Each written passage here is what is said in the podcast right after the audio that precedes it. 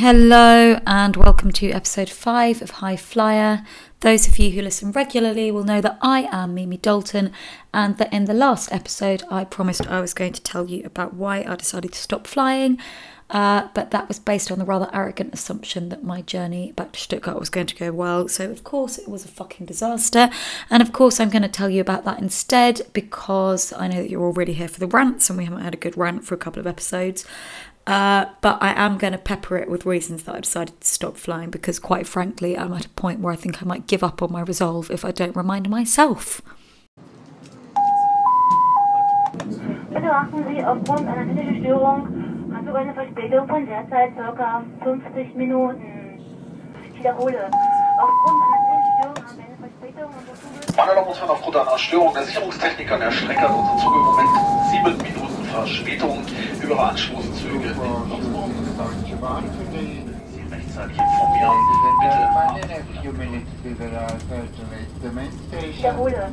Aufgrund shooting Deutsche Bahn today. Take care and goodbye.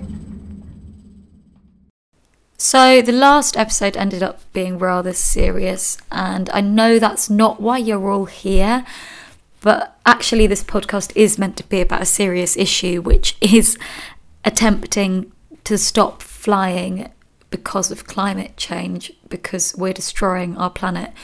And there are obviously myriad other ways that I am destroying the planet because I'm not a saint, but I'm also not David Attenborough. So I'm not going to sit here and give you a load of statistics about how much the sea levels have risen or global temperatures. What I'm more interested in doing is start, starting a conversation about how we, as freelance musicians, and if you have another job where you have to travel a lot, then you, as someone who travels a lot, so us as business travelers can fly less and have less of a damaging impact on the environment, and also maybe start organizations and the bigger structures of power thinking about how they could support us in making the right choice. That is all for you to look forward to later, but we will, of course, start today's episode with my terrible journey because I'm not going to kid myself that that isn't why you're here. So, last week I travelled from my mum and dad's house in Hampshire back to Stuttgart, which is where I live. Uh, which was already quite a long journey. I'm not travelling via Paris at the moment because, as you'll remember, there are a lot of strikes. So I'm travelling via Brussels, which takes longer, and my parents don't live in London. So I was set for a day that was going to last 12 hours, leaving Hampshire at 7:30 and getting back to Stuttgart at 8:30 in the evening, which is 12 hours later because there's a time difference. And the Eurostar was on principle fine. It was on time. But there is something about travelling by Eurostar that seems to bring out the absolute worst in people from my home country. So, across the aisle from me, there was a very loved up couple who I honestly think spent the entire journey uh, attached to each other's faces without basically breathing for air. Uh, and look, I'm all for public displays of affection, and love is great, but I think there's probably a limit to what's socially acceptable, and I think they very definitely crossed it. And then in the seats in front of me, I had the elderly couple who were bickering the entire time. And in the seats behind me, I had someone who was absolutely terrified of going through the channel, channel tunnel. And uh, this isn't the first time it's happened to me on the Eurostar. I seem to attract those people to sit near me, and I don't know why. Anyway, I just shoved my headphones on and concentrated on watching Have I Got News for You on my phone. Uh, and that was honestly the only thing that kept me sane in that journey. Anyway, I got to Belgium fine, and I went and had a nice few hours in my favourite cafe, which is called Mammoth. Uh, it's five minutes walk from the station if you're ever looking for somewhere to go in that area. Uh, I sat there, I read my book, I did a bit of work, went back to the station, got the train, and very smugly texted my mum as we went over the German border at Aachen and said, This is such a nice way to travel when everything is going to plan. Uh, and so, of course, within two hours, everything went catastrophically wrong. Uh, we got to Cologne and they announced that we all had to get off the train because there was a Streckensperrung, which means a track closure, which meant that the train couldn't travel down towards Bonn. And they were suggesting that we boarded another train on a different platform 25 minutes later, which was also going south through Bonn. So I'm not sure what was so special about that train that it could go south, but my train couldn't. But uh, I wasn't really in a position to argue with Deutsche Bahn, so I got off the train and braced myself for what was to come. Now, I was not born yesterday, and I have encountered many a Deutsche Bahn delay in my two and a bit years of living in Germany. And so I prudently used my time between being thrown off in Cologne and boarding the next train to go to Ditsch and buy some pizza, uh, which was delicious spinach and mushroom, if you're wondering what my pizza order is in Ditsch. And the next train turned up and threw us all off in Bonn. And at this point, I started thinking that we were probably going to reach the maximum Deutsche Bahn refund threshold, which is a 50% refund if you're two or more hours delayed. Uh, it's beyond me why they don't have a 100% refund option if you're, say, five or six hours delayed, but that's Deutsche Bahn for you. Anyway, a train did eventually appear at Bonn that was going to Stuttgart. Unfortunately, it was also going to every other station in between, but beggars can't be choosers, so that was the train I got onto. And on the plus side, it was a double decker train, and as someone from the UK, we find double decker transport inexplicably exciting. Uh, so that was glorious. What was less glorious was that I hadn't remembered to top up my water when I very cleverly remembered to buy pizza. And I had done this entire day's travel with 400 millilitres of water and a cup of tea. So by this point, I was rather thirsty and had uh, the options of either drinking water out of the toilet tap, which was not appealing, or chewing the same piece of gum for the next three hours as we ventured to Stuttgart. But it could have been worse. A colleague sent me an article about 1,400 ICE passengers who on Friday night got thrown off their train due to a technical fault, uh, made to wait outside in the cold for two and a half hours, and then when they boarded a replacement train service, that got stopped because of a medical emergency on the line, and they didn't continue their journey until two o'clock in the morning. Uh, I'm going to count my blessings. I watched a lot of TV. I finished one of the three books I am reading at the moment because I am one of those people who's incapable of reading one book at a time. And I also caught up on sleep because I'd had a really busy trip to the UK. However, what was meant to be a 12 hour journey became a 15 hour journey, and that really is a very long time. And the pervading feeling when I got home at like half past 11 or midnight with only a 30 euro refund coming into my bank account was am I really going to do this to myself seven more times this year?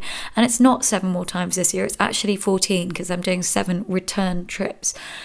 Um, because yeah, as I said to my mum in that text, when it works, it's great, but it never works. This is a conversation I've been having with increasing frequency recently with other colleagues who are trying not to fly.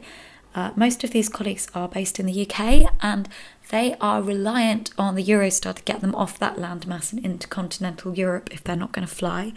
With all the strikes in France, the Eurostar through Paris just isn't reliable anymore. It too often is getting cancelled last minute, or you're then having to rebook onto a train where only business class is available. Obviously, if you're coming into Germany or this part of Europe, you can go through Brussels, but if you're trying to get down to the south of France or Spain or Italy, Paris is the way to go. And for the last, I don't know, six months, maybe more, the only reliable way to do that has been with an aeroplane. Uh, so, look, how do we, on the one hand, support strikes and support the benefits that those bring to our society, but on the other hand, say that we are firstly trying to do our jobs, and secondly, trying to make the right choice for the planet? And it's impossible. And that doesn't even take into account the strikes internally in the countries where we all live. You listeners, more than half of you in the UK, will know about the rail strikes in the UK.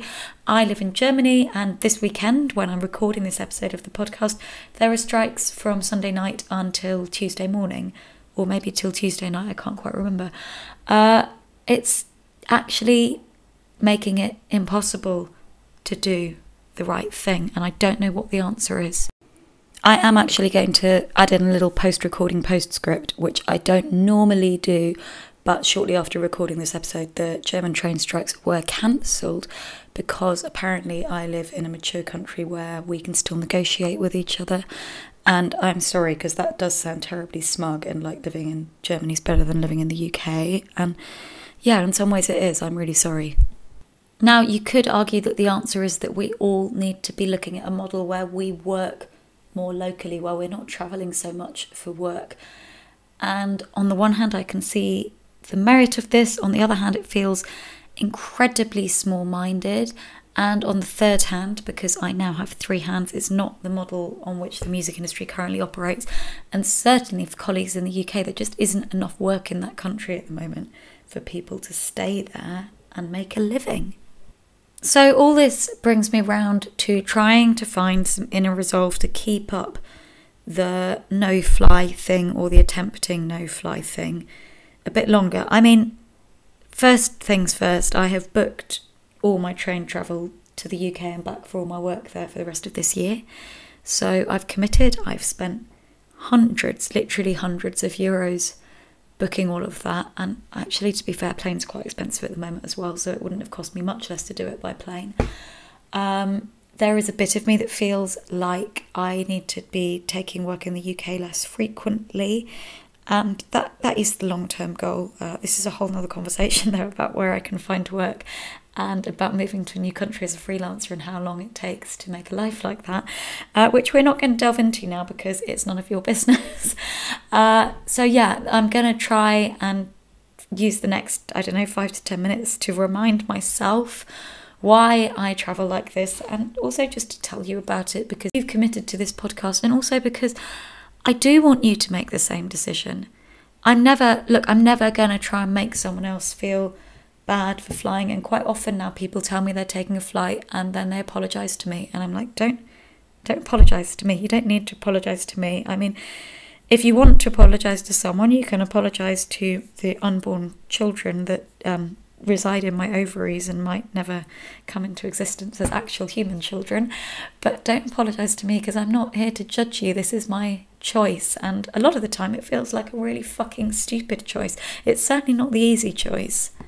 But let us rewind to September 2020 when I decided to pack up my life and move to Germany.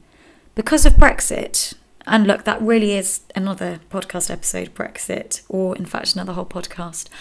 Uh, so, moving swiftly on, I quickly established that even with the COVID pandemic, which was creating huge restrictions on travel at the time, I was traveling an awful lot between Germany and the UK and taking far more flights than I had in my past life, where I lived in one country. And I felt bad about it. But feeling bad about it wasn't enough to make me actually do something. What made me do something is that on the 31st of December 2020, the UK left the European Union, and I, at the time, had a British passport, but I was still without a German visa because I was waiting for the paperwork to be processed. That process took until May 2021. And in the five months in between, from January to May, every time I crossed the border into Germany, I was made to feel like I was breaking the law. Now, this had a lot to do with COVID. There were very strict travel restrictions quite a lot of that time, and there was there were moments when you weren't allowed to enter Germany unless you could prove you lived here.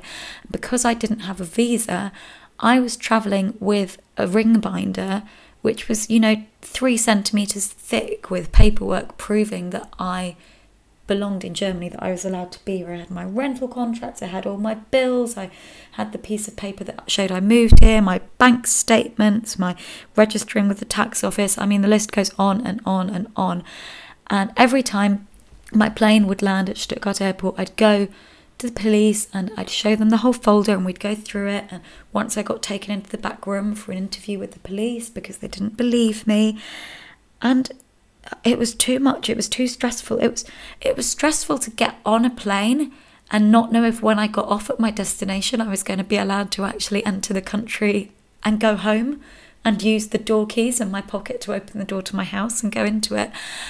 And so I decided to stop flying because when you travel by Eurostar, all the passport control happens before you get on the train. And so that meant that if I got turned away at the border, which for the Eurostar is in St Pancras station, I could say, fine, I can just get on the train and go back to my mum and dad's house or wherever I'm staying in London at the time. Whereas if I got turned away in Stuttgart, I mean, you know, that's a whole flight back to England. That's more carbon in the atmosphere. That's more time. And then it's trying again a week later or a month later and hoping for the best. So that's why I stopped flying. That's why I decided to remove planes from my life. It it had a little bit to do with the environment, but it was really about unhospitable immigration police and that's what episode four of this podcast is about, and it's about how privileged I am to not have to subject myself to their scrutiny anymore. I mean, you could well listen to all of that and think, well, I've got the visa now and the travel restrictions have ended, so why didn't I start flying again when all those things were in the past, when all those issues were in the past? And I guess the the truth is that in that first six months or so of not flying, I grew rather pleased with myself about it.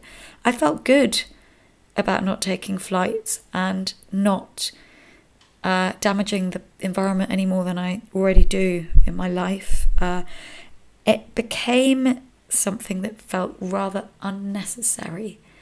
And I very much developed the attitude that if I could do it by train, then why wouldn't I? And I suppose that is the story of how I became someone who didn't fly. I did it because I felt like I had to, and then it just became a habit. It became a lifestyle choice, and that's what it is. It's a lifestyle choice. And so now the struggles are that the trains don't work, or there's strikes, or it's boring, or it's expensive, or most crucially, half the time I can't persuade the people who are employing me that they should pay the extra 75 or 100 quid for me to come by train when they think that it's better to just book me onto the first budget airline. And I have been in the privileged privileged position up to this point to take the hit when that happens and I'll turn around to a company and I'll say, look, you give me the airfare and I will pay the surplus for a train if I have to. But with the current situation of how expensive it is to be alive, I don't know how much longer I'm going to be able to keep this up. So I suppose my my next battle is to try and make the people who employ me and to employ other musicians believe that they need to put the money forward. They actually need to meet the green pledges that they will all have in their business plans to make it possible for us, the freelancers, to make the right choice without going out of pocket ourselves. I think that's it. I think that's my story. That's my manifesto, my call to arms. It's funny actually, I quite often get asked on first dates what my story is, and it is my least favourite question to be asked because I can never work out if my date's just slightly racist and trying to ask me where I really come from, or if they genuinely want to know, and how on earth am I meant to sum up almost 29 years on this planet in a few short, pithy sentences. Uh, but if I had to choose a story, I think this will be it. This is the the story that I'm living right now. And there are other conversations to have here, but that is why I started a podcast. There's there's a conversation to have about how we can make train travel more pleasurable and there's some brilliant books I've read that have really changed my attitude to the whole thing and uh, which are the reason that I enjoy it so much now and why I've kept it up this long. I think there's a conversation to have with organisation leaders about how they could support us to be doing this. And also, I want to start talking to other people out there who have chosen not to fly about why they made that choice and how they survive it, how they nav- navigate it. So, uh, I've been in touch with a couple of people who I want to be guests, and uh, I will reach out to more over the coming weeks and months. But if you are listening to this and you also have made this mad lifestyle choice, if you are part of the cult, uh, please do get in touch because I would love to talk to you, like, properly would love to talk to you uh, as you are noticing from all these episodes, I really like talking about trains. Uh, and on that note, I'm going to say goodbye. I'm not going to tell you what the next episode's going to be about because I don't know what's going to have happened by then. I mean, I'm looking at my diary and thinking I'm not going anywhere in the next two weeks, but I'm a freelance musician, so anything could happen. Uh, right, okay, take care, everyone. Stay on the ground and keep safe. Goodbye, and thank you for listening. Thank you for choosing Deutsche Bahn today. Take care and goodbye.